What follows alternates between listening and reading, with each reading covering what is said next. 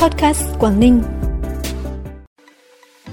Đầu tư xây dựng Bệnh viện Đa khoa tỉnh Quảng Ninh cơ sở 2 có quy mô 1.000 giường bệnh. Thái Nguyên tổ chức xúc tiến sắc màu nông sản thời kỳ 4.0. Ngày hội du lịch non nước Cao Bằng tại Hà Nội sẽ diễn ra từ ngày 8 đến ngày 10 tháng 12 là những thông tin đáng chú ý sẽ có trong bản tin podcast hôm nay, ngày 5 tháng 12. Sau đây là nội dung chi tiết. Thưa quý vị và các bạn, theo tờ trình của Ủy ban nhân dân tỉnh gửi tới kỳ họp thứ 16 Hội đồng nhân dân tỉnh khóa 14 sẽ diễn ra từ ngày 6 đến ngày 8 tháng 12 tới. Dự án đầu tư xây dựng bệnh viện đa khoa tỉnh cơ sở 2 tại phường Hồng Hà, thành phố Hạ Long có quy mô 1.000 giường bệnh, đáp ứng hoạt động cho 48 khoa phòng trên diện tích khu đất khoảng 10 ha. Đây là tổ hợp công trình đồng bộ hiện đại tiên tiến về công nghệ, bao gồm các khối nhà khám bệnh và điều trị ngoại trú, khối kỹ thuật nghiệp vụ, khối điều trị nội trú, khối hành chính quản trị dịch vụ tổng hợp, khối kỹ thuật hậu cần dịch vụ, với tổng diện tích sàn xây dựng khoảng gần 120 m2. Cùng với đó là các công trình phụ trợ như kỹ thuật điện, trạm xử lý nước, rác thải, trạm oxy, khu nhà đại thể, khu khoa bệnh nhiệt đới cùng hạ tầng kỹ thuật, cây xanh, giao thông, đỗ xe. Công trình có tổng mức đầu tư dự kiến gần 4.200 tỷ đồng, triển khai từ nguồn ngân sách tỉnh, thời gian thực hiện từ năm 2024 đến năm 2028. Từ ngày 6 đến ngày 10 tháng 12, chương trình xúc tiến sắc màu nông sản thời kỳ 4.0 Thái Nguyên 2023 sẽ được tổ chức tại quảng trường Vạn Xuân, thành phố Phổ Yên, tỉnh Thái Nguyên. Chương trình do Sở Công Thương tỉnh Thái Nguyên phối hợp với Ủy ban nhân dân thành phố Phổ Yên tổ chức, quy mô 120 gian hàng, quy tụ các sản phẩm đặc sản vùng miền tiêu biểu, các sản phẩm Ocop sản phẩm nông nghiệp, thủ công mỹ nghệ là nghề truyền thống của 35 tỉnh thành phố trong cả nước.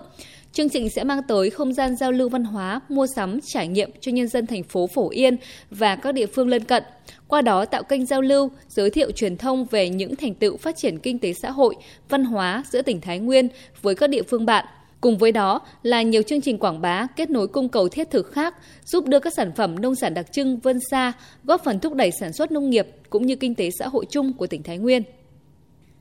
Từ ngày 8 đến ngày 10 tháng 12, Ngày hội du lịch non nước Cao Bằng sẽ diễn ra tại phố đi bộ Hoàn Kiếm, Hà Nội, giới thiệu các sản phẩm, dịch vụ du lịch tiêu biểu của Cao Bằng. Ngày hội bố trí thành 3 khu vực, không gian kích cầu du lịch, không gian trưng bày triển lãm và không gian ẩm thực. Tại 25 gian hàng, các đơn vị doanh nghiệp đến từ các huyện thành phố, đơn vị lữ hành, doanh nghiệp kinh doanh dịch vụ du lịch trên địa bàn tỉnh, trưng bày các sản phẩm dịch vụ đặc trưng, lợi thế, tiềm năng,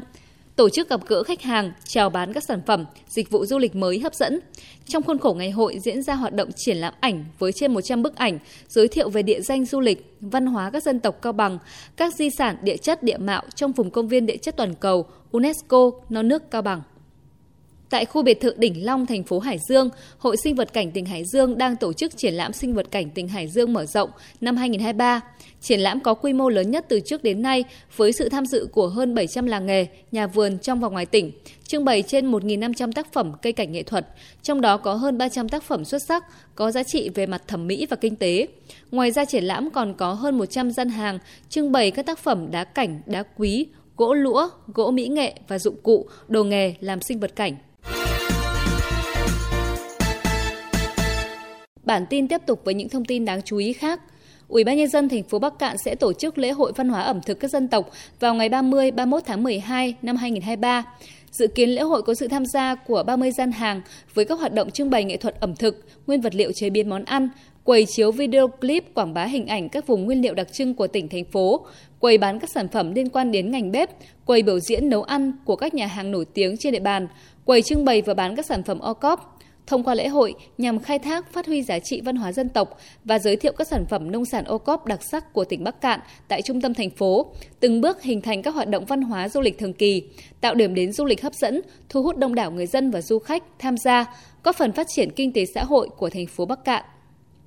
Hiện nay trên địa bàn tỉnh Bắc Giang có nhiều cửa hàng tạp hóa đại lý bày bán kẹo lạ có in chữ nước ngoài nhưng không có nhãn phụ bằng tiếng Việt, vi phạm quy định pháp luật. Gần khu vực nhiều cổng trường có các cửa hàng bán tạp hóa, bán các loại kẹo được đóng trong các túi nhỏ in chữ nước ngoài. Bên trong các túi có các viên kẹo nhỏ với nhiều màu sắc, hương vị khác nhau như chanh dâu, xoài, đào, sô-cô-la.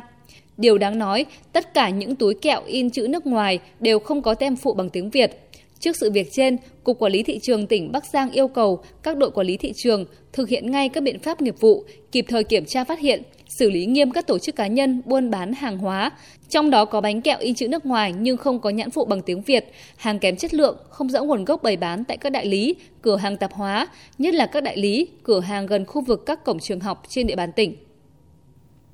Sáng ngày 4 tháng 12 trong quá trình dùng vó bắt cá trên hồ sinh thái Na Hang, anh Phùng Xuân Sơn ở thôn Nà Lạ, xã Sơn Phú, huyện Na Hang, tỉnh Tuyên Quang đã bắt được một con cá mẻ khủng, ước chừng nặng gần 50 kg. Để đưa được con cá vào bờ, anh Sơn đã huy động nhiều người kéo lên và dùng thuyền di chuyển để thả nuôi vào lồng bè cá của gia đình. Tại hồ sinh thái Na Hang, ngư dân chỉ đánh bắt được cá chấm cá mè lớn với cân nặng từ 10 đến 20 kg, nhưng bắt được con cá mè nặng tới 50 kg là rất hiếm.